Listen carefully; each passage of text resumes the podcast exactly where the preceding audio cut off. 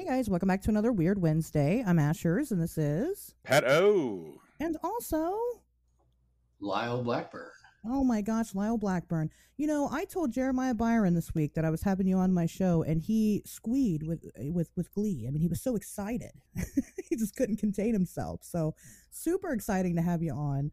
Um, I can't wait to get weird with you. Let's. uh Right on. I love it when people squee about me, I guess. he was very excited.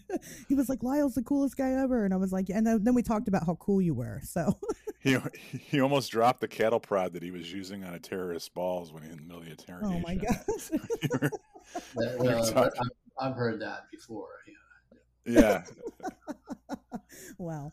Um anyway, so we'll we'll we'll talk about who Lyle is if people don't know um here shortly. Anyway, I said last week, and I'm gonna say it again. Um clown sightings. Clown sightings are back. They are our new Nessie sightings. There was another clown sighting this week. And uh, over in, in Britain. So, two teenagers were walking down a beach, and some clown was allegedly stalking them. And then one of the teenagers, angry, angry, his angry mother, went and decided to take it up with the internet and posted about it online. Um, clowns are like the new, you know, you see those posts going around that are like, oh, there's a sex trafficker at, at Walmart or whatever. That's like the new, it's like what it is now. Um, they're coming back again and uh, apparently coming back with a vengeance. Um, They're on like a like a. I, I almost I want to do the math, but I feel like it's like a five year rotation or something, where the clown sightings happen. You know what I mean? there is a pattern to it. I mean, Loren Coleman's written about it before. A couple times, actually, has written about it. Um, how there is a pattern to these sightings, and they kind of make a resurgence. Um, so, I mean, i- i- are the clown sightings? You know, what is it? Hysteria? Is it just people making shit up? I mean, nowadays with social media, it's so easy to just get online and be like, "Oh, I saw this thing that nobody else saw, but I saw it." You know. Um, but these have been going around for a very long time. They predated social media, so I, you know, I don't know. Lyle, what do you think about these clown sightings? Actually, uh, you know, it's intriguing just because they're they're different. You know, there's always sort of the ubiquitous Bigfoot and Dogman and stuff. So when a clown sighting comes up, it's like, wow, what is that? Actually, I investigated uh, a, a rash of clown sightings right like a quarter mile from where I live in Texas. I live between Dallas and Fort Worth, and I had seen on our little neighborhood social media thing that some some ladies like that's twice we've seen this creepy clown in this this kind of wooded area near this park. And uh, you know in the span of two or three weeks there were several reports of people seeing clowns. So you know i actually went up well it was easy. I just walked over there and staked out the area. And me and my daughter lila she's she's kind of small but you know she's kind of interested in this stuff so we were like looking for the clown and we'd hang out till almost dark but we never had a sighting but i was certain that the lady wasn't making it up Wow. What what do you think you would I mean how you know when you when you talk about encountering a Bigfoot or something it's definitely different than encountering a clown. I mean, how do you think you would have reacted had you seen a clown? uh, probably a mix of just i don't know curiosity and and wariness because you know we're, we're dealing with a person and people are, are scarier to me than you know anything in the woods or whatever maybe not more than extraterrestrial but save Sure. for that. Uh, you know because obviously i could chase down this clown. It's going to be a person. It's somebody dressed up. But i mean you know is this just some kid playing a joke or is it like john wayne gacy you know it's there's a whole Yeah. range of clown activity that i i may in the moment not pursue the clown It, It's a person, but it's a clearly unhinged person. And as we've learned throughout history, people can be dangerous. Uh, people absolutely can be dangerous. you know what I mean? So, Yeah. uh, People, yeah, Yeah, they're often dangerous. Um it's, so- it's somebody that chose to dress up like a clown and then wander around in the middle of the night. And there's, You there's a lot to unpack there, you know? Right. And you know, I think in probably most cases, especially today with the internet and, and everything, you know, it's it's something that you can easily scare people and then try to watch if people post about it, you know, Yeah. and get a kick out of it. Right. So I mean, it seems like internet or maybe you know somebody trying to post on YouTube if somebody else's video in it that that's probably some of the motivation but but really, you can like you say, you can never be sure. And and this isn't this isn't just a phenomenon of today. I mean, Loren Coleman has talked about this in years past, and there was all Mhm. those. I think there's a rash of sightings near Chicago and all that uh, years yeah. ago. So scary. Yeah, we uh, the, the report we had about it last week was about um, a lady who had called to report that a clown had broken into her home and w- didn't talk to her, but held up a sign saying that you know he was there to rob her. She just needed to cooperate, and he didn't actually take anything. He then he just left. Um, so if it is a prank, it seems like that prank is definitely ramping up to dangerous levels. And I mean, um, you know, I, Britain's a little bit different. Um, it seems that most of the sightings recently have been happening over there. Um, you know, I think in, in the U.S. it's a bit more difficult because, like, well, people will shoot you. I mean, that's that. Um, not that we haven't had our own, you know, our, our own clown sightings here. We have, but I think it's just more popular over there. Um, you know, because it's a little easier prank to pull off, and it's relatively harmless as long as you're not hurting anybody. So, you know, I, I think that's that's a good one. But yeah, more clown sightings. We'll continue to report them as they come. No Nessie sightings for a while, but lots of clowns. So there's that. Um, there's also a woman who claims to have filmed a Tasmanian tiger in Australia in an Australian park um, recently, and uh, you know, it it's hard to say what it is because, of course, you get the classic grainy footage from very far away. Um, it's hard to make out the details on it, but um, a lot of people are saying that it's it's just a mangy fox, um, which you know mangy foxes exist; they are out there. Um, I don't know. I want to believe that that's what this is that she caught on film. Uh, the last time we had a Tasmanian tiger caught was came from a TikToker, and it was in the middle of the neighborhood, and it was relatively small, but I mean, it that's what it looked like. Um, you know, with this one, it is out in the wild somewhere, and it's just, I mean, it it could be literally anything. Um, Pat, have you seen this footage? Uh, absolutely not. Yeah, I probably should have sent it to you. Oh, well. Sorry, Lyle. Have you seen this video? I have not.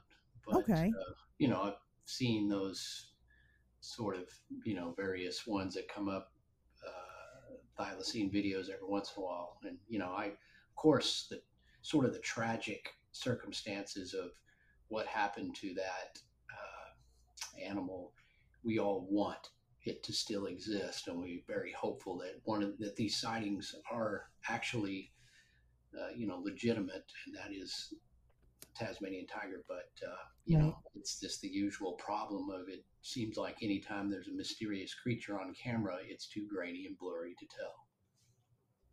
Yeah, I well, right, and I agree with that. It's just inconclusive. There's not enough to to go off of with it. It's like I said, too far away, too grainy. Um, you know, again, the romantic in me wants to believe that that's what it is. Um, but I I'm not gonna. I wasn't there. You know, I'm I'm in Ohio, uh, not Australia, so I, I don't know. I wish I wish I knew. Um, you know, but it is one of those creatures that I, I think that uh, you know I I feel like there is some good evidence that there could be a population out there, and so yeah, I want to believe that that's what she caught. Um, and that's that's that. And then I also have been in correspondence with with the woman. I don't think it's going to go anywhere. Um, but somebody had sent me a, of course, somebody's Facebook post where this woman locally to Ohio had said that a hiker just a couple days ago allegedly found a Bigfoot body in Salt Fork State Park. And that the body has been now acquired and taken somewhere else, but it's weird because she seems to be the only person reporting on it. Um, so I don't have much hope that mu- that anything's really going to come out of that. I mean, surely if we did find a, a Sasquatch corpse out here, the Grass Man, um, more people would know about it besides this lone woman. Um, but I, I have seen it. People have sent it to me, and I, and I have reached out to her, and we are trying to. um trying to talk to her and figure out where this report came from. She's trying to tell me it came from a news article, but it's odd because she hasn't, she won't send me the link. And I don't know if it's just because she's older and doesn't know how it works or if it's because it doesn't exist, you know? So, Have you seen that story that's making the rounds about uh, like a, a TAC team that went into the woods in Ohio to kill a family of Bigfoots, no. Big Feets? Big, big, big Bigfoots or big feets. Are we gonna do Yeah, no, no, no. It's someone posted on Instagram. I've seen it in a Huh. couple places, but supposedly there was uh, it was like a, a military unit that was dispatched to go in, and they killed a bunch of these things. Maybe that's what the lady's talking about. I don't know. Um, Yeah, I want to say who's the um the Mothman forty six guy. Oh yeah, Roger. Yeah, I want to say he posted that on his Instagram. Huh. Yeah, and it. So I wonder if that's if that's what the story is. Uh, yeah, U.S. Army sent commandos to murder Bigfoot family for uh, for tests, and it was in Ohio. That's weird. I And don't personally subscribe to that idea, but I don't know. they took them back to Wright Pat. yeah, so put it I'm- back to yeah. They want to figure out their cloaking and how it works. Um, you know, I don't know. Uh, Lyle, any thoughts on the on the Bigfoot body? Well, I did see that, uh, you know, post about the woman finding it. You know, of course, Salt Fork State Park is a place where there's a long history of Bigfoot Oh, yeah. sightings, and I've been there several times in conjunction with the, the conference there. And you know, it's it's a great area, and I guess if any place is likely to come up with a with a body, that would be one of them. But uh, you know, it's the usual thing with anytime there's a body, it's sort of just vague secondhand information, or you know, then it's been confiscated, or you know, there's always this same chain of events that keeps us from verifying it or actually seeing it or anything like that. So I just I see that stuff, I just kind of stand back, and if it's something that's legit, eventually there would be real news about it. Right. I feel like I, I personally, I feel like I, I have some type of responsibility because I live here, you know. But and Right. and if anybody should be out there, probably I should be one of those people that's right there. Um, Oh, geez, by that rationale, I should be all over the O'Hare Airport Mothman shit. and I'm not going anywhere near that. you should, but that's your fault. Right. That's your problem. um, I mean, I would if I could, but you know, I'm not there. No. Um, Right. You know so I, I feel i feel like I, I need to do my due diligence and you know just make sure that i question the person. Who knows? Maybe she's onto something. Talk Um, to your talk to the guy at the laundromat that works at Wright Pat that you get all your info from, i don't talk to a guy on that or whoever your insider is. got a couple of them. Yeah, I Um, know. dude they're not going to know anything. Well i mean if it involves the military allegedly but they they don't i mean what they tell me is that they have absolutely no interest in cryptids at all and it's silly and i believe that. Um you know that's and, and that's and i you know again i just don't i feel like the military would be more interested in finding these things not the military but the government would be more interested in finding these things because they load a lot of the funding up in like these uh you know things that they they use for conservation efforts and things like that not that the money doesn't go there at all but when you look at a bill and when a bill's passed there's a lot more to it than just like what they originally the point was and Mhm. so I feel like it would benefit them more to prove that something like like Bigfoot existed, um, because they could be like, oh, well, we need to add funding to protect these things, and then they could use that to then pad other projects. But that's just me. Um, you know, I don't know. And as far as this lady goes, again, I'm trying to talk to her. It's just kind of difficult to talk to. Um, I don't have much hope for it, but hey, let's see what happens. Maybe there's a Bigfoot body that somebody had in, is in possession of right now. I don't know.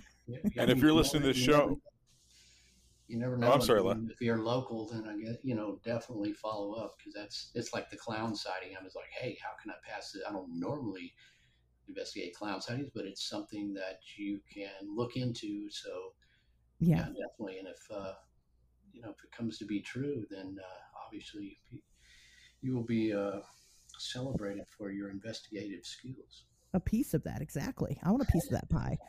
Um, bite off a piece of that for myself. No uh, i mean yeah you know of course if it's local and i can get to it i'll i'll entertain it. I operate on a 1% possibility. If there's a 1% chance. I'm i'm there. I'm trying you know but we'll see. We'll see what happens. Um that's really all i had to report this week. Pato did you have any news? No.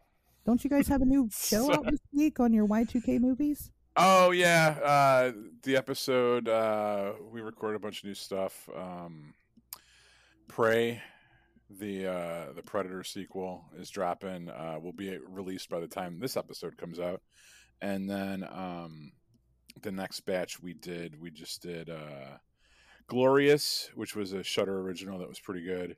Um, Shaun of the Dead. We're gonna do like an Edgar Wright thing for the next couple months, where we where we do one Edgar Wright movie a month, and then um, we also did the, the Empty Man, which was a movie that I was not familiar with. That was actually really awesome. Um, and then forget what the other one was. I don't know. Be surprised.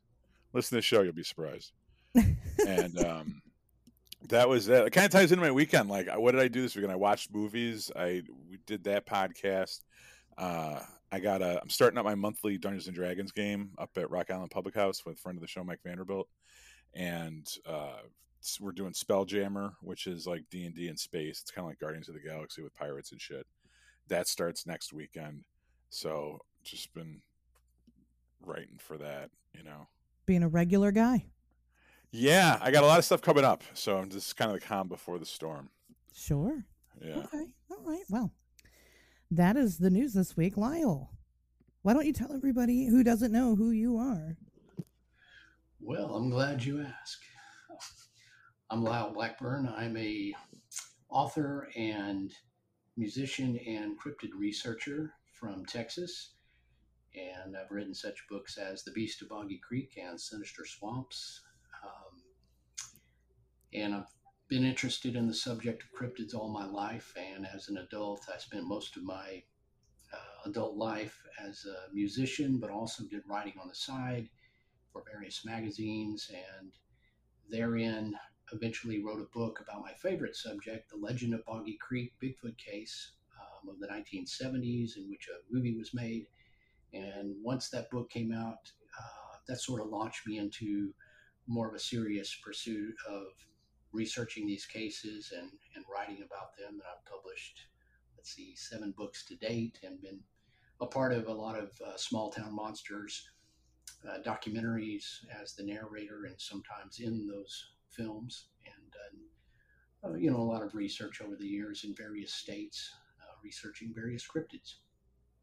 So, uh, did you? Uh, so, okay. Why the Beast of Boggy Creek? I mean, I know that you talk a lot, and you said it, you know, even just a couple minutes ago in this episode. I know you talk a lot about doing things locally, and, and you mentioned that, that you live in Texas. What caught your eye about that creature in particular? Well, it was one that when when I was you know a little kid, I mean, I, I, was from as far back as I can remember, I loved horror movies and monsters, you know, Frankenstein, whatever. And probably around third grade, I got a book that featured stories about Bigfoot, Yeti, Loch Ness monster. And that was the first time I realized, wow, there's things out there that are monstrous that people that may exist, people see in real life. So I really thought that was cool. And uh, I was not aware at the time that there were Bigfoot sightings anywhere but the Pacific Northwest, and that seemed like a long way away. Sure. Uh, I grew up hunting with my father, and we bow hunted in various parts of Texas. We spent a lot of time camping. We camped in Arkansas, and one time uh, when I was young, we my parents took me to the drive-in, and there was a sh- movie called The Legend of Boggy Creek, which originally was released in 1972, but played for many years in the theater and drive-in circuit. And the movie dramatized sightings of a kind of dangerous and aggressive Sasquatch creature in southern Arkansas, in the, near the small town of Fouke. And that really did it for me because it was like a monster movie meets cryptid, and it was uh, in Fouke, which is about a little over three hours from where I live in Texas. So, you know, that kind of just captured my imagination and inspired me to research more about those sort of things and realize that they're not as far away as I had thought. And then, like I said, I'd spent years kind of writing and doing some professional writing and eventually wanted to write a book. And I thought, man, I'd love to research, you know, the legend of Boggy Creek story, how the movie was made, the history of the actual sightings of the creature that the movie was based on. And I thought it's great because it's only three hours away. I can actually, you know, go there and sure. interview people and look at the area. And I was really quite surprised that a book hadn't been written on it because I thus discovered that you half the people at any Bigfoot conference just love that movie. So you know the popularity still and the influence of the legend of Boggy Creek on today's Bigfoot research is just huge. And so I, I kind of picked the best a really good subject to enter this field with, and that's ever since been kind of my you know my home ground. I continue to log sightings and interview anybody who has sightings there, and go there frequently just because I like the area. Sure. Do you feel like it has become um, not well? The subject itself is pretty relevant. A lot of people are, are familiar with with the Fouke monster. We talked about it. We did an episode um, for the Patreon about Arkansas, and of course, we talked about it. Um, but do you feel like, as far as sightings and experiences, do you feel like those have dwindled and they're not really relevant anymore? Or are you still getting a lot of reports about this creature? Well, I, I think they're certainly relevant. And, you know, I, I wouldn't say I get a lot of reports, but I do get reports on a fairly consistent basis and a number of them each year that I, you know, look into or interview the person, uh, you know, in person and find that there's still some very credible sightings. And, you know, this is you know, if you look at it as a Bigfoot case on the whole, I mean, there's there's also sightings if you span out from that little little area of southwest Arkansas. I mean, it's just mm-hmm. miles from Louisiana. It's miles from only a few miles from Texas, and all of that area is is full of Bigfoot sightings all the time. So it's it's not just relevant to Fouke, but just that whole southern Bigfoot type thing. And and so I, I've, you know, of course, having written the Beast of Boggy Creek, then I kind of felt it was my duty to kind of keep up and it can, you know, keep up with the continuing story of this. And, you know, I've published additional books and information and have a website about it. Because a lot of times I see somebody commenting, "Oh yeah, I saw that movie." Are there are there has there been any more sightings? You know, they're unaware mm-hmm. that there's been hundreds of continuing sightings. So I feel like that's relevant just in terms of Bigfoot research, if not kind of keeping the story alive because it is still alive. Sure. Yeah, and I I, I can relate to that. I understand. Um, you know, let's talk about the, the three toes on this thing. What what's the deal with the three toes on, on this creature? You think? I mean, are, are is there a possible hominid walking around that's just three toed, or some people you know, wonder if it's a theorize if it, if it was an injury and maybe it was just that one, or if these things have um, evolved or genetic mutations, or what do you think about that? Well, I mean, that certainly is kind of problematic because, you know, any, uh, you know, humanoid, hominid, hominoid, you know, has primates have five toes, and that's right. only natural. I mean, if something, especially it walks upright, you know, a seven foot stature that weighs, you know, three to 500 pounds, you need all five toes for balance. Three toes kind of doesn't make sense. Um, so that's always been a problem. But most people don't realize that the tracks found there and featured in the trackway featured in the movie is a three toed trackway, but there's been other tracks found that have four and five toes. So it's not just consistently a three toed you know track that any tracks that have been found. Um, you know, I I personally kind of feel like that it's possible that that that there was some hoaxing involved to try to add to the story or something, and maybe that's where the three-toed thing sure. came from. Or it, again, there's a whole host of possibilities, like you mentioned, genetic deformation, uh, deformities, uh, you know, mutations, injuries, you know, mm-hmm. something like that to to explain why this individual has three toes, but it doesn't seem like biologically it doesn't make sense for the locomotion. Um, so you know, again, sort of goes back to always that without a, a body or a specimen, it's really hard to tell. We can only conjecture that. Um, yeah.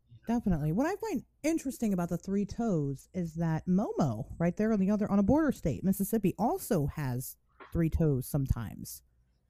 Um, and so if it is a if if it were if it were to be a genetic mutation of some sort, then that would kind of track, right? You kind of got this area where these things are obviously breeding to continue, and then some of them are ending ending up with this deformity. Certainly, and I mean, you know, I investigated the Momo case because I wrote a book on it. So, you mm-hmm. know, I mm-hmm. did notice those similarities and the time frame in which Momo um, was going on was at the literally the same time period as the Fouke Monster in the early 70s. And yeah, they, they correspond a lot with the sort of hairy, scary creature and then this whole three toed thing. So um, that again kind of supports that maybe, you know, there is a population of these creatures that, that does have three toes or, or that there's obviously going to be a small population that perhaps inbreeding has caused this deformity this sort of carried on. So that that's a definite possibility. Yeah, I think it's. I mean, it's kind of silly because it's like the three toes. You know, you see that as somebody that's scientifically minded, and you go, "Oh, bullshit! This thing doesn't have three toes." But then you see those three toes correlate to each other in different areas, but very, you know, similar enough to where again a population could could be, and, and that's the way I think about it anyway. Um, Pat, do you got any comments on three toes or or the Boggy Creek uh, incident or? No, I'm letting you guys do your thing until we can start talking about his music. fair enough. Fair enough. As you were. well, you know, let's. I mean, hey, you know, that's a good segue into it. Um, so your music, you know, when when you when you Google Lyle Blackburn, you know, obviously, I feel like um, because we're we have this one community, you know, that's how a lot of people listen to the show. They're going to know you for that. But a lot of people have mentioned, like to me specifically, they started finding out who you were through your music. Um, so you know, your music, as far as being I'm not going to say published, but it seems like you have a more you have a more media footprint with the music. So obviously you've been doing that for a long time. Um, you know what what got you into that? Just common interest, and you decided to kind of run with it. And what was the first song you learned to play on guitar? Ooh, there you go. I, I know what I'm doing here. This is my. Oh, okay. Go ahead. uh, you know, I I started playing music when I was in junior high if you don't count sort of the piano lessons, which I didn't want. I wanted guitar, drums, or something. But uh, I started playing in a band in seventh grade, um, playing drums, and eventually learned bass and guitar. And by the time I was a senior in high school, I'd already been on actual, well, back then there was vinyl. It wasn't CDs or anything else. I was on a vinyl record with with a punk band I was in. I played in a lot of early hardcore punk bands.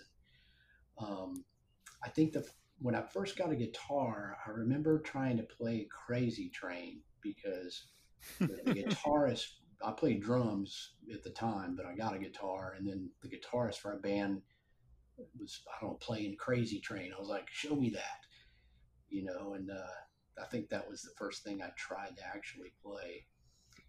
And uh, so, you know, I, I, my pursuit in life was to be a professional musician, and I was early 20s. I was signed uh, with a band called Solitude Aeturnus. We were signed to Roadrunner Records, and we toured, mm. did a lot of touring all over Europe and Canada and the U.S. And you know, I spent a lot of time doing all that, and then I formed a, my band I still have called Ghoultown I formed that in 1998 and did that on my own record label, which became fortuitous because indie, the indie thing got big. And so then I owned all the material.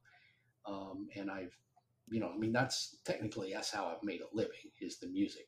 And that's probably why I have a big footprint in that is because I don't really, you know, the book writing and all that is, is good and everything, but it doesn't make a living. It's the music. I saw that you were a bass player, and uh, I played bass too. Um, I still play bass, but I I wonder, are you were you the type of bass player that legitimately wanted to play bass, or were you a bass player because you knew too many guitar players? no, I, I actually wanted to play bass because, um, you know, I'd been a drummer, but and that that just became because my parents would not buy me a guitar or a bass, and so I tricked him by saying, uh, "Well, I can go out for marching band," and I got on drums. and my grandmother brought me a drum set, which they didn't like. But then that led me to join a punk band. Mm. So I, it was successful to get me in a band, but I really wanted to be more forward and on up front on the stage. And I, I like just I like bass, and so so I actually joined that first band, Solitude Aeturnus, as the drummer, and then the bass player quit, and I said I want that position. Find another drummer. So then I moved to bass. Um, hmm so you know, yeah, I, and I played with my fingers and stuff. I wasn't just to try, you know, picking like a guitar. I mean, I, I tried to learn the art of bass. Uh, I hate bass players that use their fingers. that that whole scene. When uh, so yeah, I mean, you've toured with a lot of these acts. Um, what's your favorite place to play in Chicago? Uh, Chicago. We played at the Vic Theater once. Oh, okay. Twice. Yeah. It was a huge, really cool place. I remember that. Um, yeah, that, that's that's been the favorite, my favorite place I've ever played in Chicago, and you know, played at other smaller places. I, I remember one that was downstairs. I remember it sucked we had to load all our equipment down these narrow stairways. I can't remember the name of the club. Yeah, I was like, dude, I don't want to. I don't like clubs with stairs, but uh, yeah, I do remember the Vic Theater was super cool. Subterranean is a is a famous place. Well, not famous place, but it's one of the like smaller to mid-sized places here. But it's it, it's upstairs, which sucks when you're loading in because you got to carry all your stuff upstairs. But it's straight up dangerous when you're trying to load all your shit out at the end of the night Yeah, because you got to go down those stairs, and it's really easy to take a header. Especially when you're drunk, you know. right, exactly. A bottle of tequila on stage, like the loadout should not be dangerous. do you do you have any uh harrowing tour stories or you know that's that's always my like now that we do like these paranormal events with uh with the podcast like we did one the last one i did was Wytheville and uh the Wytheville ufo fest which is 10 hours from chicago and for me to jump in a car and go that drive that much um i think i don't i think part of the reason i love it so much is because i was used to doing that with my band in my 20s is just getting in the car with your friends and going somewhere and rolling up and not knowing anyone and and doing a show and meeting people and and that whole thing and partying in the parking lot afterwards. And uh doing these like paranormal conventions is kind of like me getting to do that all over again.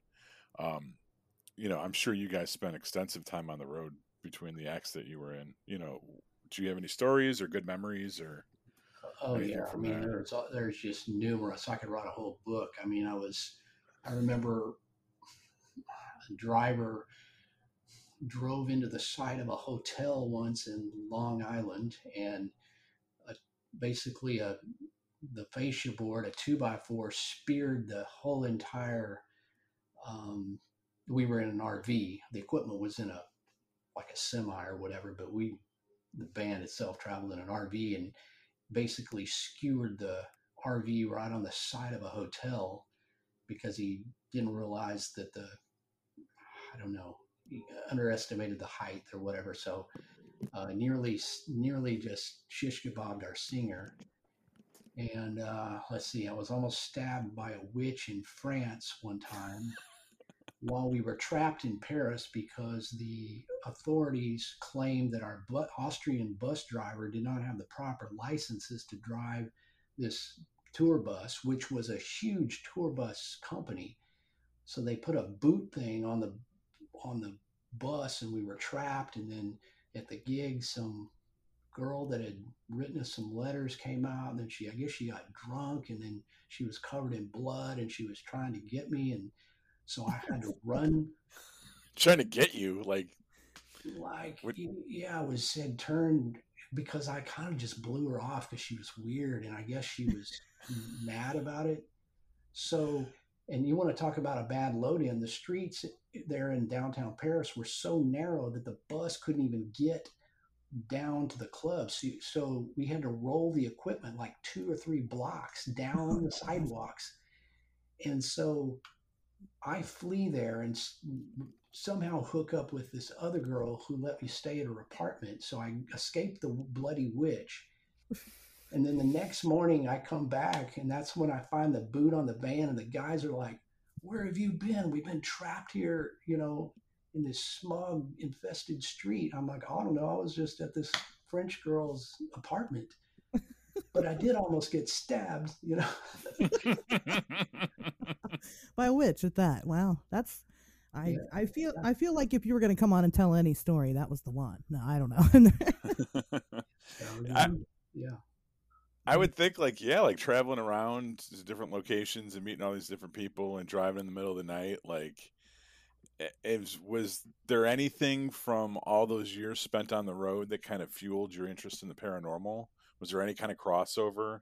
I mean, especially with Ghoul. I mean, Ghoultown obviously is like a is a horror themed band, you know, so you're going to attract those kind of crowds and have that kind of vibe. But like, was there anything else that kind of you know uh helped your love of the paranormal grow Uh, somewhat the traveling, um, you know, would and you know sometimes I would know that we were near a place where something happened, or you know, especially in Europe, you know, we would be on those buses and they, we would sleep and they would drive overnight. I'd get up and I'd go, "Hey, what country are we in?"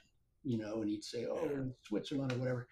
But we would pass by these very old world forests and stuff where I just looked at them. I'm like, dude, there's got to be werewolves in there, and you know, just it just looked like something out of a werewolf movie, and you know that always kind of just traveling around, just and it, and the exposure to people and talking and Mhm. stories and stuff, not not just about you know rock and roll, but just other stuff, and you'd always get weird things or weird conversations. So all that kind of helped form my, you know, just general investigative and and inspiration to look into these things. And um, you know, while the bands themselves never crossed over, like I don't write songs about Bigfoot. People suggest that, but it doesn't fit.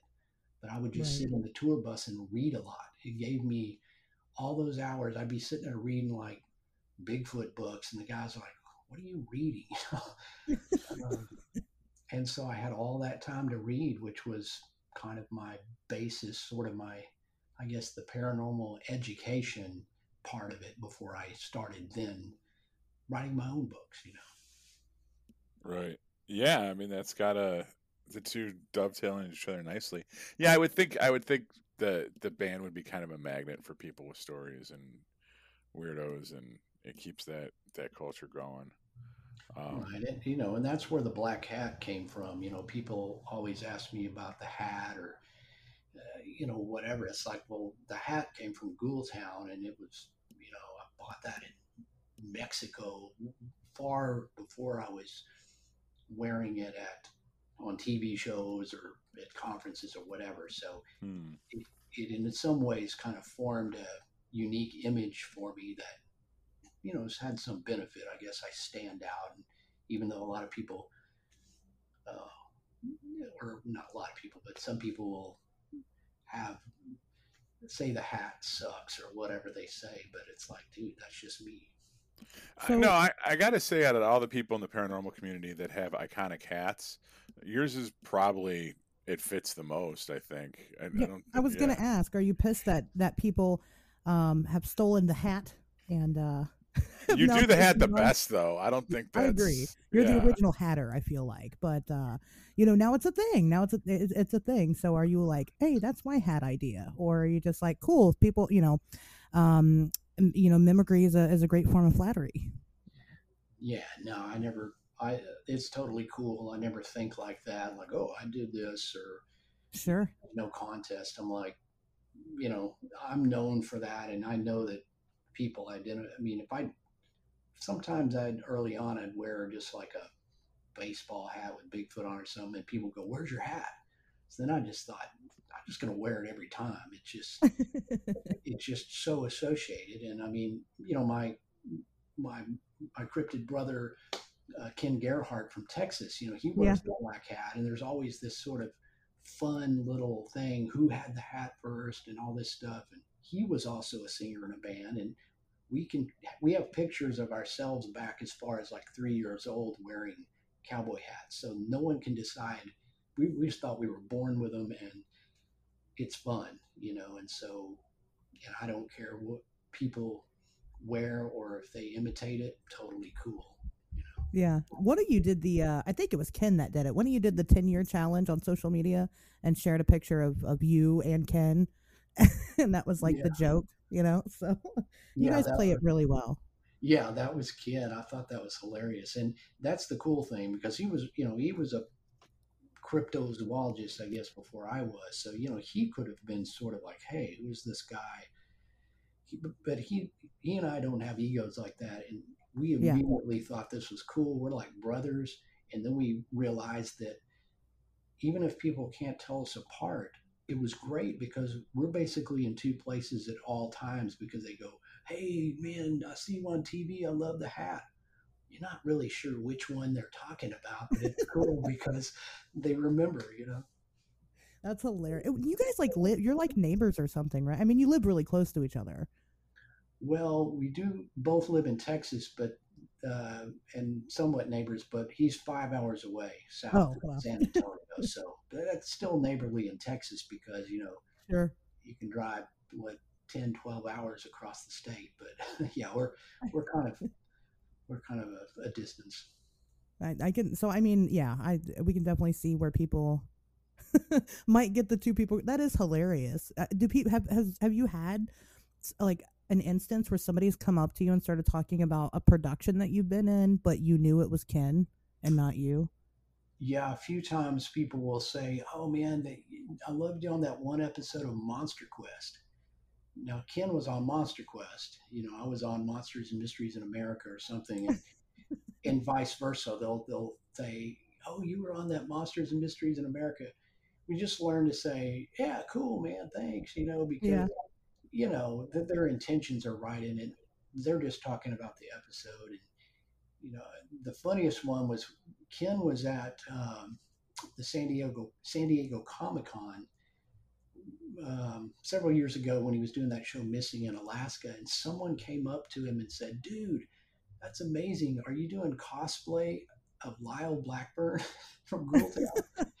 and ken was like what you know but then he's so he just laughed it off you know and you know immediately messaged me somebody asked me if i was cosplaying you so we just have a great we just get a huge kick out of all this I love that. No, that's that's you have a you have a cryptozoological doppelganger. right i mean I think it's great. so that's- a lot of fun awesome. Yeah, that's awesome. Well, um, going back to um, you know, now you're like the Boggy Creek person, right? That's that's kind of the thing. Do you are are you sad about that at all? Is there anything else that you wish that people would recognize that you've done that you feel like doesn't really I mean I mean let's be honest people know a lot of what you do but is there any like one thing that you wish that had more focus or people would like well like I said recognize that that you put more work into Uh, well, sometimes just in general, that comes up in, um, I, guess people don't realize I, I've been part of the Small Town Monsters movies or narrated eight movies. They'll just talk about, yeah, you, you were in, you know, that was cool. You you narrated Beast of or uh, the Boggy Creek Monster or whatever. I'm like, yeah, I Mhm. but also seven other, you know, ones, and we did the Mothman, and we, you know, they they kind of tend to focus on one instead of I feel like all of it or um, you know when people people will suggest that I man you really need to write a book on the lizard man or you need to write a book on honey island. I'm like dude I have. You know like- you know stuff like that where it's like they don't they they're they're suggesting what you should do without knowing your body of work. Yeah and I Yeah. think if you're a fan of a fan of someone, you kind of need to, you know, be familiar with their body of work before you start suggesting. You know, you don't want to go up to Glenn Danzig and say, well, you know, you ought to do this album of just instrumental kind of um, booty stuff. It's like, you know, and he's like going to hit you and then say, I did. It's called Black Aria. Black Aria one and two. You know, that sort of a thing. It's like, um, you know, I'm flattered that people want me to write about stuff, and, but it's those times when you're like, well, you know, worked really hard to, to write the book on the Lizard Man, and you're suggesting I should cover write about it. Well, you know, I did, and it took me a long time, and I had a lot of expense to do it. you know, the, it's just minor. There, there's really nothing where, you know, I'm. I feel like I haven't gotten, you know, the praise or somebody has shorted me on anything. I mean, it's totally all great. I mean, so. Sure. Yeah, well, I can relate to that. We get that a lot on, for the podcast. Um, oh, you guys should talk about this. And, well, and thankfully, most of it's just on social media, so then I can be like, "Oh, we did. Here's the episode. Everybody go listen to it again." Um, you know, right. I just turn turn it around and make it a marketing move. You know, and so, um, but it it you know, for a second, you're like, "Really? So you you haven't listened to all 124 episodes? How dare you?" so I uh, I under I understand that. Um, how long does it take you to write one of these books? Mm, well, it, it could, you know, if I just focused on a book and that's all I did every day, probably six months.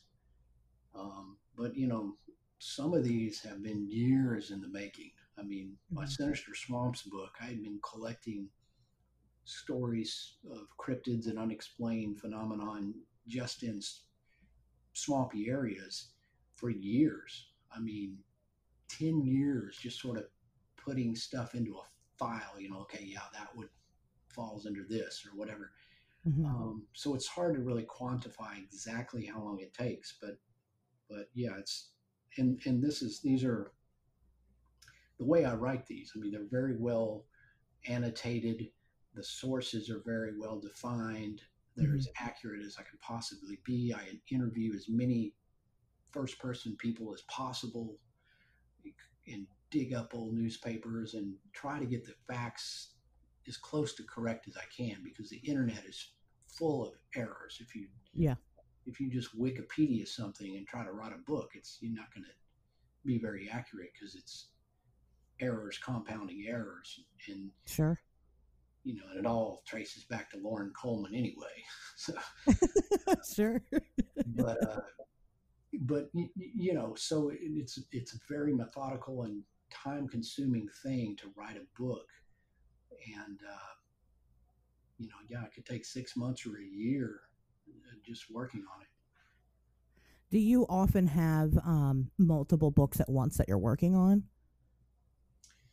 No, I, I never really am writing multiple books, but mm-hmm. you know, I will file away things like you know, I may get a sighting report that either I will follow up on when I get the chance, or I'll follow up on it and then just sort of file it over there, going, one of these days I'm going to write a book on that area sure. or that creature or whatever, you know, and I'll go ahead and field those things as I go.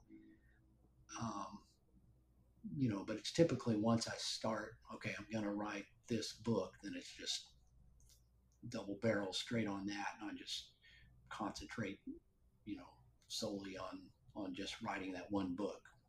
Yeah. Well, you you know, you seem to be um uh very similar to myself where you you've taken your interests, right? Your general um interest in your hobbies and you've turned them into into a career, which I think everybody should do. But do you have anything that's just yours that just that you don't intend on making because I because again I get it, but when your hobbies are your job, it can still become really stressful. Um, so do you take the time out? Do you make sure you take the time out to have something that's just for you?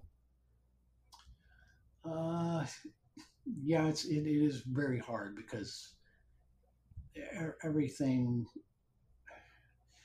it's it's all one thing, you know. And people like right. work too much. I'm like, well, I love doing this and or music, and it's never work. I mean, I work all right. the time.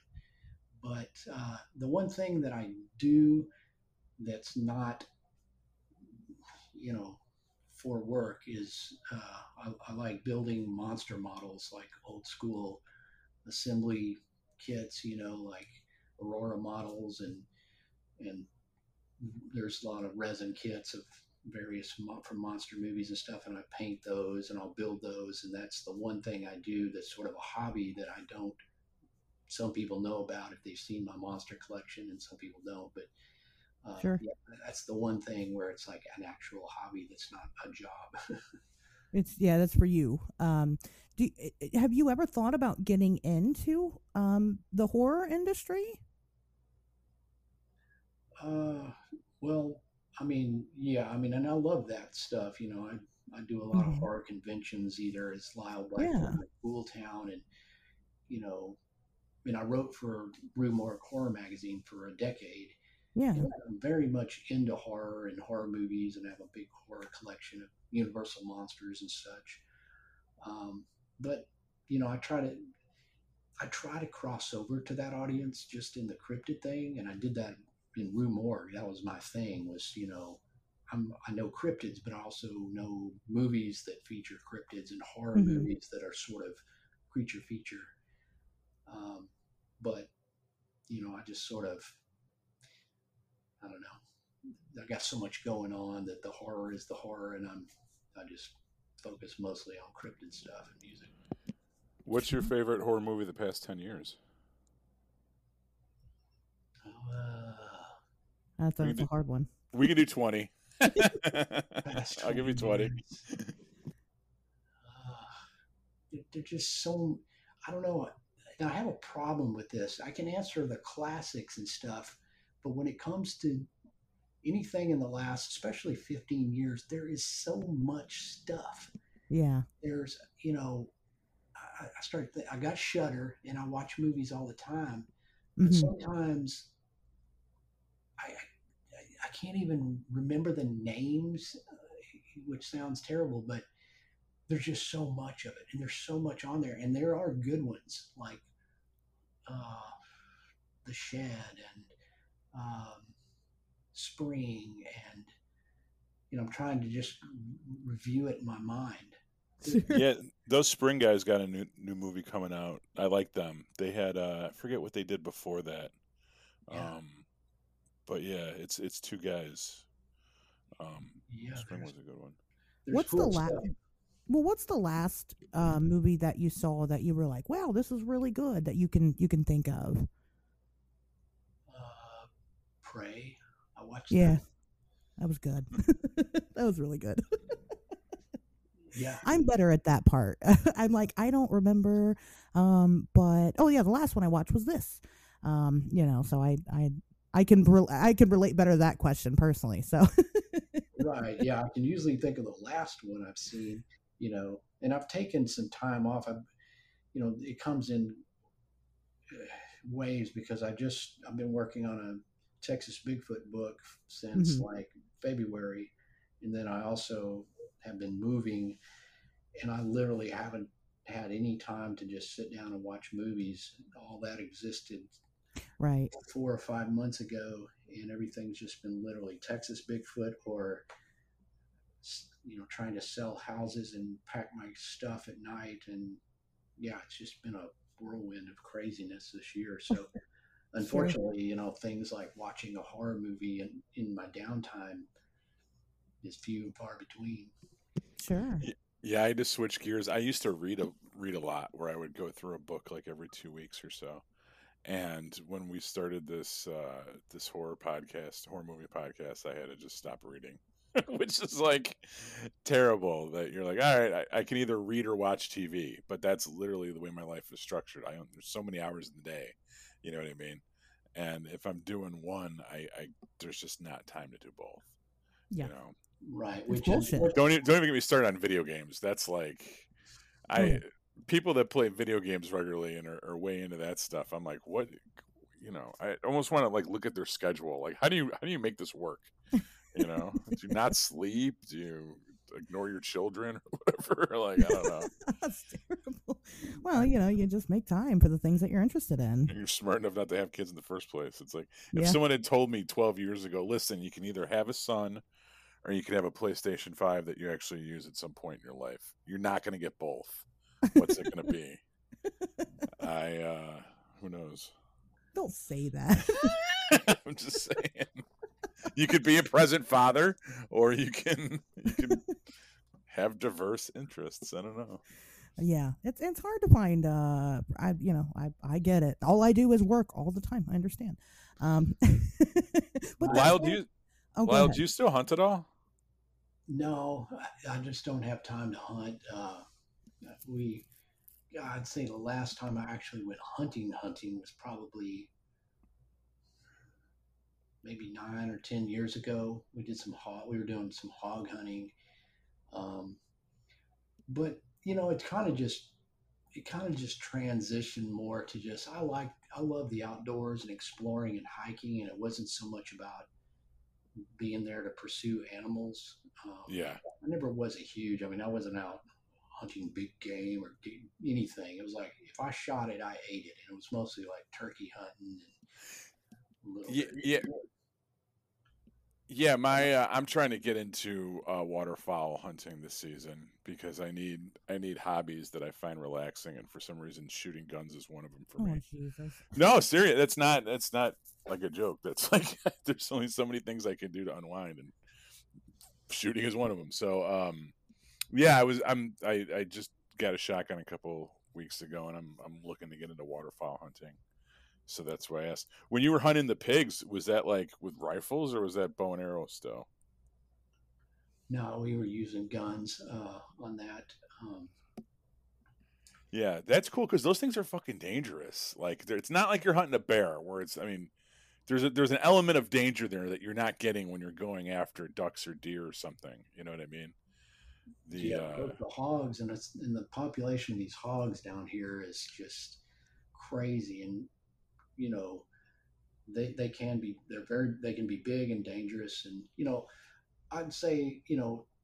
12 years ago, say in the Sulphur River bottoms around Boggy Creek and stuff, I, I didn't see very much evidence of hogs. There was no hog wallows and no rutting and all this stuff mhm. digging up the ground. If you, when I go there now, it's just all dug up. I mean, it's just like there are so many hogs. You know, I've nearly stepped on some that are just laid up, sleeping in the high grass. Um, you know, and so you know, I carry a sidearm for for that purpose. And the alligators, I almost stepped on an alligator once, but Ooh, um, but uh, yeah, they're they're dangerous. So yeah, as another element, and there's they're plentiful and they need to be eradicated. They really need to be eradicated as much Right. as possible because they're so bad for the environment. Um, but yeah, you can't even you couldn't even put a dent in them if you're just going out, even just shooting them. I my uh my wife's dad was a farmer and I went with him once to like the Indiana um wow, I don't know, whatever the agriculture building where he had to drop some off off some paperwork. And he was in there doing whatever he had to do and I was kind of milling around the waiting room and they had all this literature about like report Indiana wild pigs.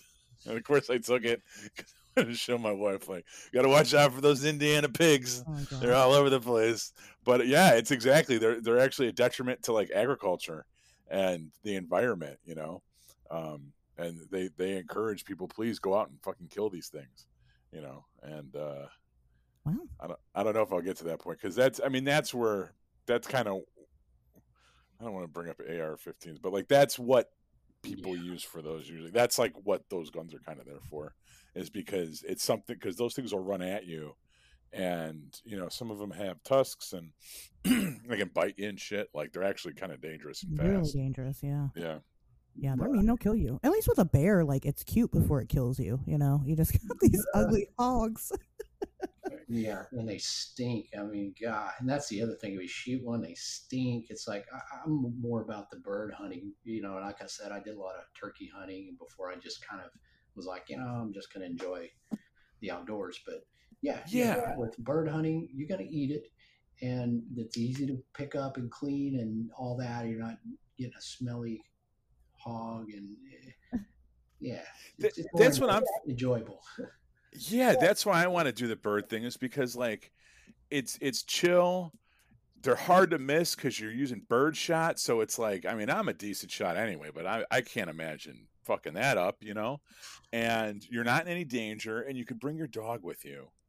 And it just seems like way more like you know that's the kind of the vibe that i want to go for with this. Like i, I could take up golf but that's not really my scene you know what i mean I Like- can't, I can't imagine you playing golf. yeah, it's not. Uh, and I'd have to the amount that I would have to spend to get because I'm you know I'm six four, so like for me to get golf clubs that would fit like my, I would need like specialty made clubs. I realized that when I tried to take up golf in my twenties, and for the amount that I would pay for specialized clubs, I just get a Remington 870. Like fuck it, you know. And all those long khaki pants too. I mean, now you're talking money. I, you know? I, I, I, no, I will say this that I would get the the ridiculously loud checkered pants, golf pants, and I'd much rather buy the clothes for golfing than I would go to like Bass Pro Shop and just get a bunch of camouflage fucking Carhartt shit. Like, if I could now somehow I could combine the two, and like duck hunt and golf pants, like then I think I would be at my happiest. But uh I, I ain't I ain't trying to go that route now. you can do what you want to do, Pato. I believe in you. Hey man, Alice Cooper plays golf and he wears the loud checkered pants when he does. So you know, Y- He's got his yeah, that sticks. can That do isn't that his like golf club line or something? Like he- he may have. Yeah, he's been into that because I've got a kind of a mutual friend, um, and, and he showed me some pictures like way back. You know, so Al- you know, Alice Cooper's been into golf like forever. yeah. You got to have something that you separate from work. That's just for you. And for Alice Cooper, that's golf, I guess. Um, that's what it is. Exactly. You know, so you you got to have that thing. Um, Lyle, what do you what do you think about the woo? Well, you know, I try not to be judgmental or say that I'm right in my opinions or theories. So, you know, I, I generally will entertain to a certain extent. But to me, some of that is, I feel like, an underestimation of just nature, natural nature itself, because this whole, oh, it, it disappears and it blends and it, uh, it pops out Mhm. of portals. Like, dude, go hunting. Uh, you know, we're talking about hunting. You know, there are animals can do amazing things. I mean, you can, you, you know, you you will see bears and you will see you know things like that, but you can walk right past a deer and something and never even see it.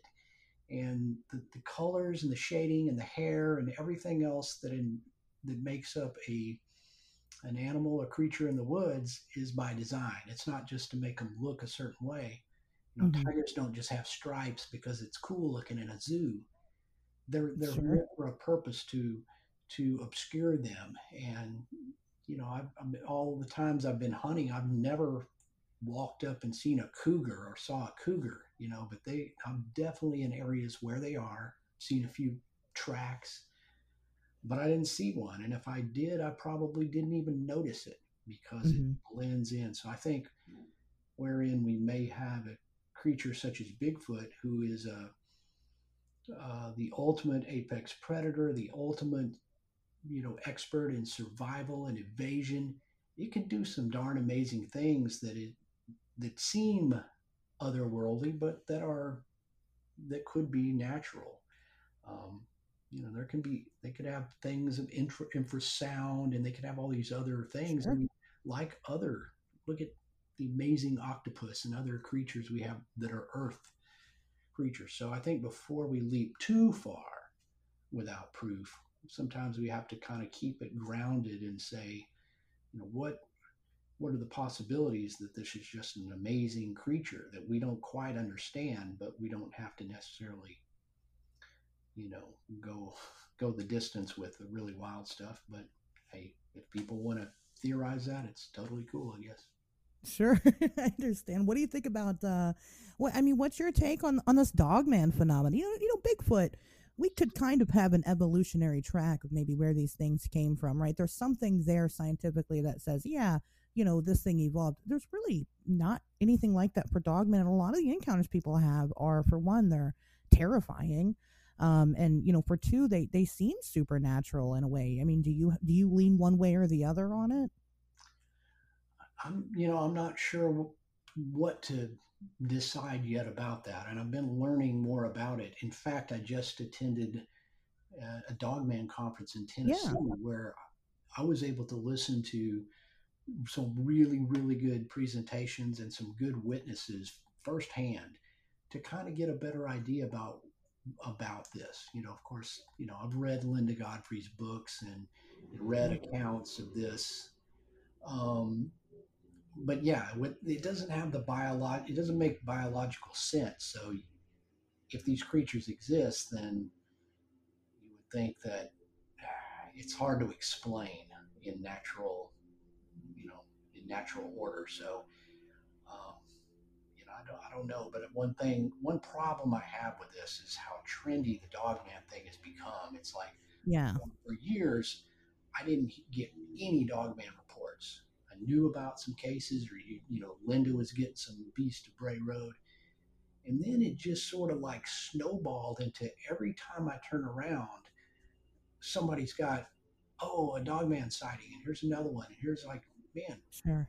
Have the dog dogs breeded, you know, the dogman's breed gone crazy here because they had a baby boom.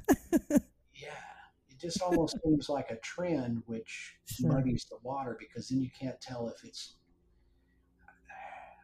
I don't know, but what I'll say is coming away from a conference where I listened and I learned some stuff, I, I do feel like that there are legitimate witnesses who have seen something that we can equate with a werewolf looking thing that we, we just simply cannot explain right now. Do you think that it could be related to something more so related to like the gugwe that has that weird dog like snout and it could be what people are saying is more of a Sasquatch instead of a, a canine. Well, you know that that's something I've thought about, and I have I had a witness that reported seeing what she thought was a Sasquatch, but said it had an elongated snout. Mm-hmm. You know, I was thinking, well, that that kind of sounds dogman, but she wasn't familiar with dogman, so she wasn't sure. grabbing it as such. And I thought, well, maybe at the distance, it would it could have had something in its mouth to give it that illusion. But um, but I know that you know when you try to tell a dogman witness that oh, it was just a you just saw a Sasquatch, and it was, right? They they they don't buy that. And yeah, I think we have to we have to give them that respect that. Uh, you know, they, they would know the difference or feel like they do. And if they say they saw a snout and it looked more arcaded, well, I guess it did. And uh, sure. therein just lies the mystery. I mean, that one's an easy, kind of an easier one, but you you have experience with something that's kind of not an easier one. I mean, what is the deal with this lizard man situation? What I mean, ultimately what's your opinion on something like that? Because that's really i mean that's way away from you know dog and, and ape being confused you know? That's just a totally different ball game right. Yeah that, that's even more of a stretch. I mean biologically and uh, just sort of trying to answer what is it you know in my opinion it's again i i feel that you know I, I wrote a book called lizard man which kind of centers around the infamous bishopville sightings in the late 80s um, in which people described seeing what they called, you know, a, a brownish or greenish scaly humanoid creature they called the lizard man. And, you know, I feel like that some of those witnesses saw something that was unexplainable. And I also sort of applied that, well, maybe they saw a Sasquatch that was wet or you know, was covered in algae or yeah, you know, had a, you know, hadn't even mange where it's lost its hair and you know, maybe that kind of made it look reptilian. So I was trying to rationalize it, I guess, as opposed to, you know, this whole reptilian concept that there's a race of underground humanoids that lives in caves and they're reptilian or there's extraterrestrials and but you know, all those are possibilities too. It just boils down to me that people saw something unexplained, and to me was sort of creature from the Black Lagoon type, right? Which you know is like fascinates me and it's, it's swampy and spooky. But at the end of the day, I just don't really have a good, solid explanation other than, man, there's some weird stuff, and people see weird stuff that that we just sure. can't explain. You know. What do you think about uh, what do you think about aliens? I mean, I certainly think that we, are probably not the only uh, living beings in the universe, and certainly there could be something out there that ha- is more technologically advanced, and it could very well visit our planet. Um, you know, there, there's certainly no question that people have seen unidentified flying objects in the sky, but Sure. therein the question is, are those, you know, do they contain extraterrestrial beings? Are they just Right. something else? But uh, yeah, I mean, I'm certainly open-minded about the alien thing, just like any anything else that Sure. falls under the paranormal, I guess. And think it's, you know, it's one of those things that maybe any day now, any minute now, you know, something's going to happen where we go, holy crap, you know, here's here's the freaking answer right here. Yeah. I think that would be super exciting. Well, you know, because I'm sure you get people that ask you questions that aren't about cryptozoology a lot. And there is kind of clearly there's a layover between some of these things. You know, some people call things a cryptid when they don't really fit that demographic. Mothman is a great example of that. It's not really an unidentified animal, but it was a being that people saw. Um, you know, and I'm of the opinion that it it's not naturally occurring here. There's not a Mothman nest out there where there's a breeding ground and you know things like that. Um, you know, what do you think about like the layover of of the two? Um, do you think it's something that we're just going to continue to have to deal with in this community? Yeah, I, I think some of these sort of straddle the line. You know, certainly Mothman, it, it can be looked at sort of as a cryptid, but it, it falls far more into the, you know, the, the strange category of Sure. some sort of being that we don't understand, whether it's earthly or unearthly or some phenomenon that defies just simply saying, well, it's, you know, yeah, there's a nest and they're, they're flying around Right. Um, you know, that just doesn't apply there. And the same thing kind of with Lizard Man and other things. It's like, well, there could be, you know, a, a small population of these creatures, but then again, it just, the sightings are rare and few and far between. And it just seems so more out there that there almost has to be some other explanation if they do indeed exist. And this is what people have seen. Um, for me, I try not to get too bogged down in that because I really can't answer those questions. Right. All I can do is document the cases and interview the people. In the case of the Lizard Man, I interviewed the uh, retired sheriff that was involved, very heavily involved in that case, and was able to document all of that before he passed away. Well, he passed away only a few years after I wrote the book, and I spent a week down there hanging out with him um, so I feel a lot of times I'm just documenting this and presenting here's the facts, here's the various theories, hmm you know, leave it up to everyone to make their own interpretation or decide until we, you know, have something more concrete, I guess, to evaluate. Okay. Now, and you just you just announced this Texas Bigfoot book a couple of days ago. Um, you want to talk more about that for a minute? Yes. So yeah, Texas Bigfoot. That's my new book, and you know, it's kind of been a long time coming because as you know, a lifelong Texan and having researched Bigfoot here, and actually having written a book about a famous Bigfoot in Arkansas, uh, I felt you know, hey, you know, there really needs to be a Texas Bigfoot book, and you know, there's so many sightings in Texas, and people don't probably don't realize, but it it ranks way up there in the number of reports and uh, there's just been some amazing stuff and people also probably don't realize you know you think texas it's like oh ranches and wide open country but as you go east it is very heavily wooded it's called the piney woods and there's even there's swampy areas in texas there's there's plenty of environment where uh, you know these creatures could inhabit just as well as any other parts of the U.S. or in the South, certainly. Sure. Um, you know, and it's another one where I've been collecting stuff or noting stuff or, you know, classic cases, legends, and then modern sightings for the last, you know, 12 or more years.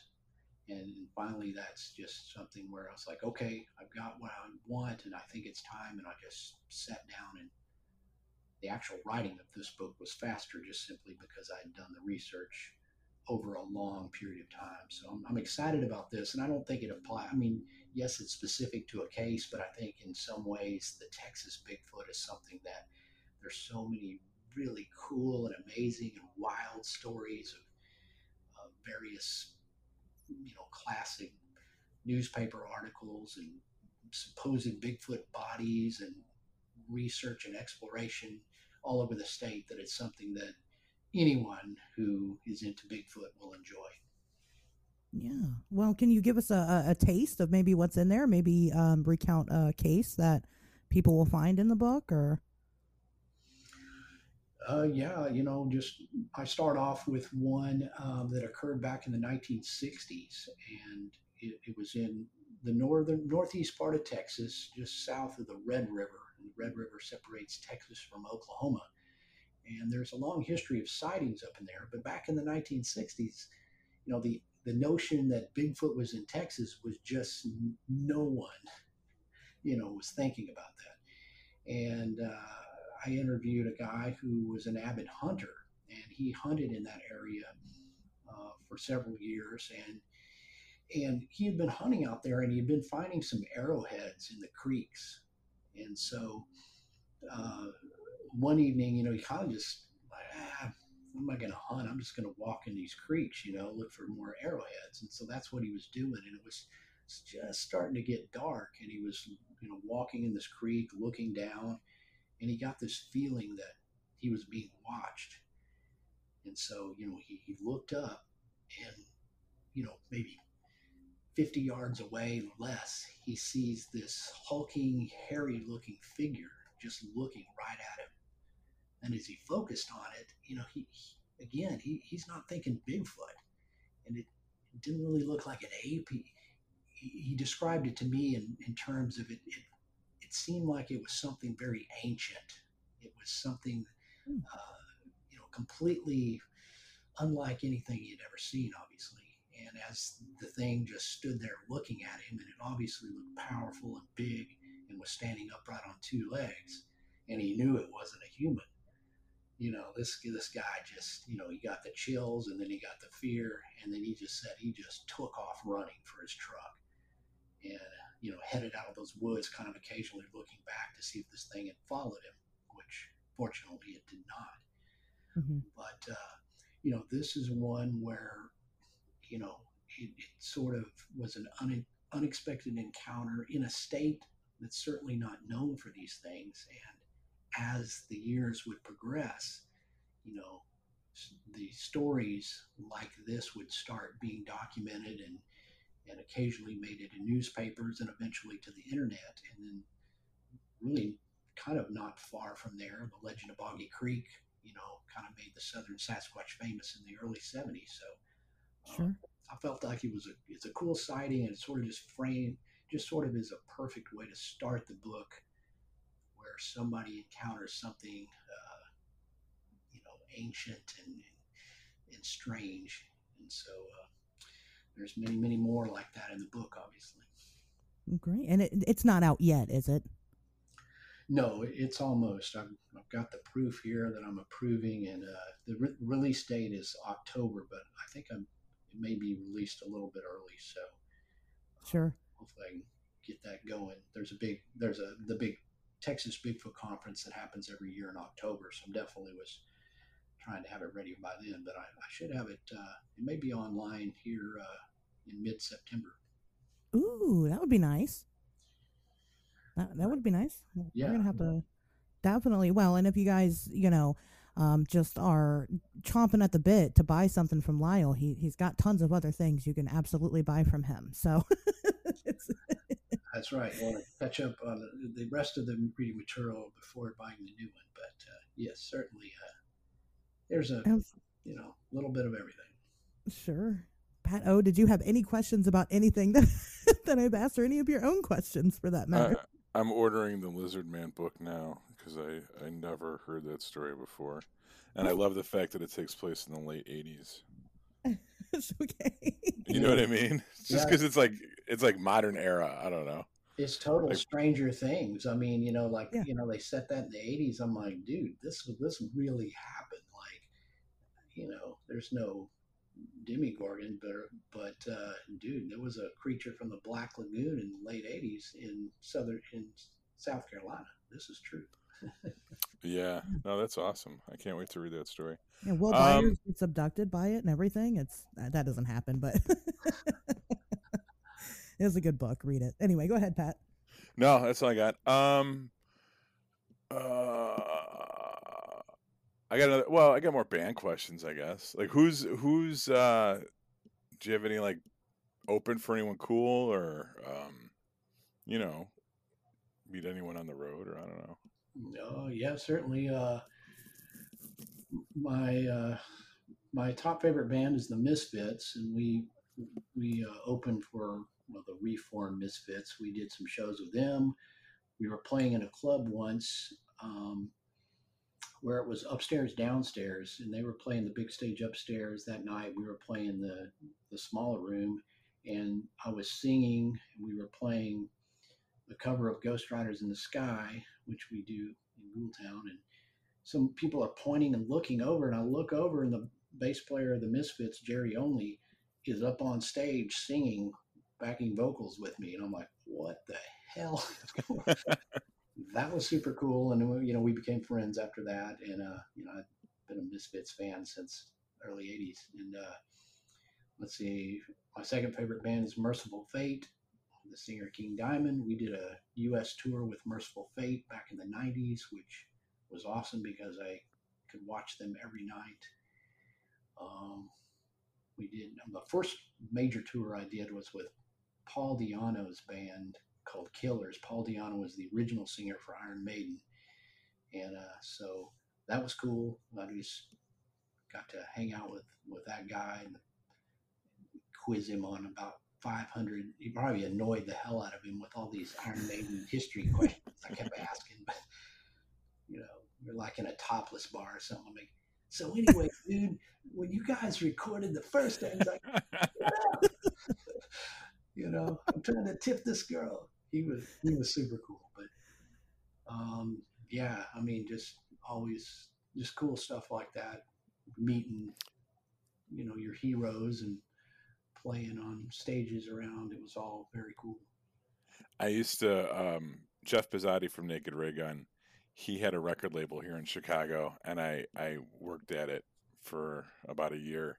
And him and I would go out to lunch periodically, and um, I would just be like, ask him, "What was Steve Albini like?"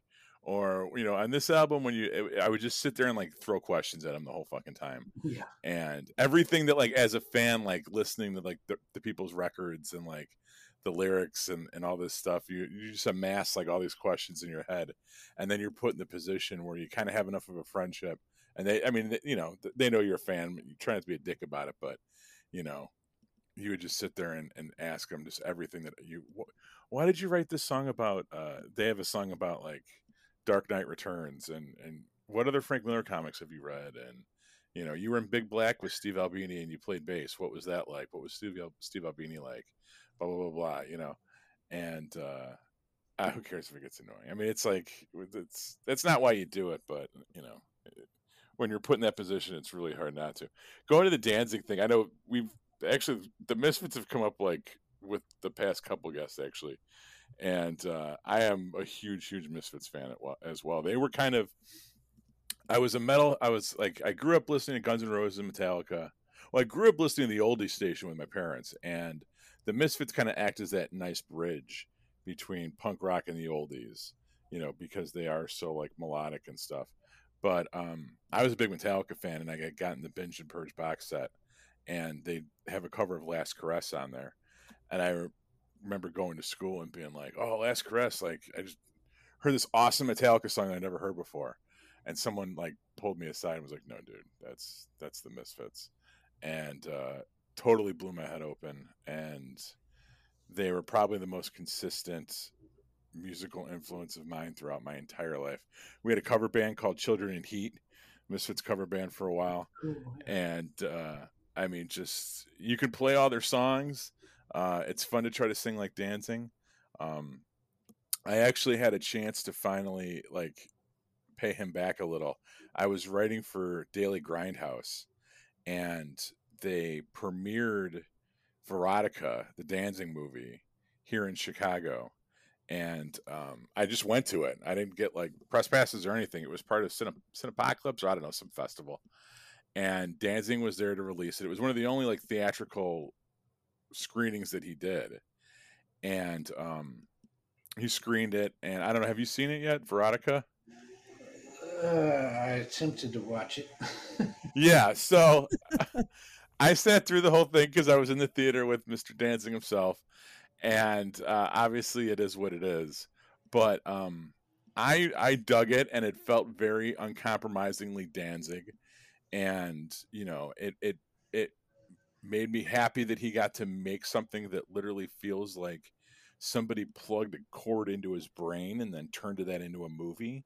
Um, and when I wrote the review of it for Daily Grindhouse, like I was very complimentary towards it. And a lot of people came out of that movie and just shit all over it. Like, oh, this is the horror movie version of the room and this is whatever and it's so bad it's good and all that normal shit. And uh, I I said, no no no, like Verotika is the best horror movie I've seen in the theater all year. Now granted this was like in March, right? So there was only three months into the year. But uh, I said that in the review, and they put it in the trailer and on the back of the DVD. So I it was I was glad that I got to do that for him. You know what I mean? Um, I know he didn't get a lot of positive reviews, but that was one of them, and I'm glad that they used it in their marketing material. And when his next movie came out, the the vampire uh, Rider in the Death House, or whatever the fuck it was called, I, I had emailed the production company and tried to get press passes or a set visitor or something like that, and uh, never happened. I, I don't know if it was because it was during the COVID thing. It's But, because um, they knew you were a liar. No, I'm a, I'm a pro Danzig liar. Like I'll I'll sit up there and say that this is fucking Gone with the Wind with vamp of vampire movies or some shit. I would have come up with something clever for them to put on that poster. Like, like, this I guy can- lies. We're not gonna. no, this guy really likes Danzig. Like this guy, like is still a fifth because Danzig's still like a fifteen year old in heart. Like he's still into monster movies and chicks with big fake tits and blood. Like you watch all, Verotika. though? That's well, believe it or not, Ashers. No, we are part of a very select community of people that have refused to grow up and still are are are goofy little teenagers at heart. That's what I was saying. Aren't we all? Yeah, no, it's not all of us. It's just it's all of us, but it's not all of like everybody. I gotcha. Okay. But Danzig is definitely the king of that. I feel, you know, sure. and uh yeah, I dig New Misfits. That's cool. Um, Yeah, I never, you know, I, I liked them. I didn't like obviously as much as the Danzig era, and you know, I didn't, I didn't see the original Misfits. I remember when they played Dallas. I, I could. It was like on a school night, you know, and I couldn't, I couldn't drive and I couldn't get out. But I remember my friends went. And there was like twenty people there. But I did see Sam Hain in Yeah. '84 and got to talk to Glenn for like 30 minutes before the show because I showed up early and I just sat there and he and I talked for like 30 minutes, which was cool. I mean, I was a little kid. Uh, and he was cool with you because he's kind of got that rep where sometimes he can be a, a, a jag off, but yeah, he he's- was I- super cool. yeah, I would think he'd be cool. My my uh, ex ex wife dated him shortly after me, so uh, Whoa, that is insane. I mean, you can't even get angry about that. I mean, I guess there's only one way to follow up Lyle Blackburn, and that's fucking Glenn Danzig. Like, dude, that's pretty fucking awesome. Right. Well, maybe yeah, it that- wasn't. That's Maybe it wasn't. I'm sorry. Nah, it was. I don't care. It was kind of funny, really, but uh, yeah, it was kind of random. That's a- Totally true. Man, Lyle- chicks will do that though. said Chicks will chicks will track down your fucking boyhood idol, and uh, you know what I mean. Like that's such a. I'm sorry, I don't know any of these people, but I'm just saying, like that's such a. I have exes that would do that for sure. I mean, that's true. Yeah. Yes, 100. percent You know, Well, before I forget, I've been dying to ask this question. Will you will you tell the story about the Mothman rave, please? the Mothman rave. yeah. Oh, yeah, that was like the first. That's the first time I went to the Mothman Festival, and uh, you know, I was like, okay, cool, you know, and you know, I was familiar with the with the Mothman story, but you know, I haven't been to Point Pleasant yet, you know, and here's the festival, and, and I've been to Bigfoot conferences and stuff, so you know, which are more subdued and more, you know, uh, academic, I guess, in a way. And so, so I get to the Mothman, you know, and it's it's more of a street party, really. And so I didn't know what to expect. And uh, the night before the actual street festival, so this is Friday night, you know, they're going to have a they're having some kind of like a, a thing at the State Theater, a Mothman rave, which I'm like, what is that? You know, like, I mean, I've been to a lot of weird stuff in my life, and then uh, I don't know if there was like a Miss Mothman contest or something, but there was, you know, there was. I just remember girls dressed up as moth moth ladies and such, and then you know, in the State Theater where there's incidentally no air conditioning. Yeah. which adds to just the whole just I don't know atmosphere. And uh, yeah, then suddenly uh, I remember I was with Erie Eric, the artist. Yeah. And, uh, yeah, they just totally plunged into this, the lights and the whole thing, and Mothman Rave, and it was, it was so, so surreal. It was almost like the that movie, Verotika. Was like, uh, the Danzig movie or something. It was just so unexpectedly bizarre uh, to be at a at a Mothman rave. But that's when I realized Mothman is of a of a different caliber, of another level of of creature, cryptid entity, and its festival is also very bizarre and strange and unexplainable, just like this Yeah. rave that I'm sitting in in this hot, humid theater in, in a small town in Ohio. I mean, in, in uh, West Virginia on the edge of the Ohio River. So, yeah, it, it was memorable, and that that kicked off my whole, uh, you know, uh, guest appearance at the Mothman Festival, which I've been to several since. You know, and I'm looking. I'm very sad. this year. Uh, yeah, I'll I'll be there. So I'll, I'll meet you there finally. Um, it, it was just bound to happen. We're gonna cross paths one of these days, so I'll, I'll definitely be there. But I'm sad that there's not gonna be a Mothman rave. Um, Well, there's enough time to plan your own. that's true. Yeah, Just- you should, because I think it, that that's just something that's lacking. And once they once you have a Mothman rave, you got to continue that. That's got to be every year.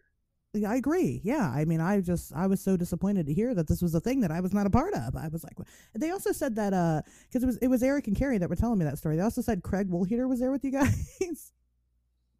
Yes, Craig was up there. I, yeah, I believe that was the year Craig was there. So yeah, he Craig is my cohort, and just we, we have such a big sense of humor about all this stuff, and it's just everything is just Sure. fun. So yeah, that anytime there's something that goes off the rails like that, that gives us uh, comedic fodder for years. You know, Mothman rave, and it, it was it was some fun times.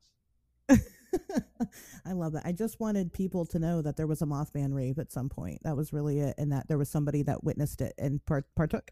So Yes, it is true. It was I was there. It is a true story.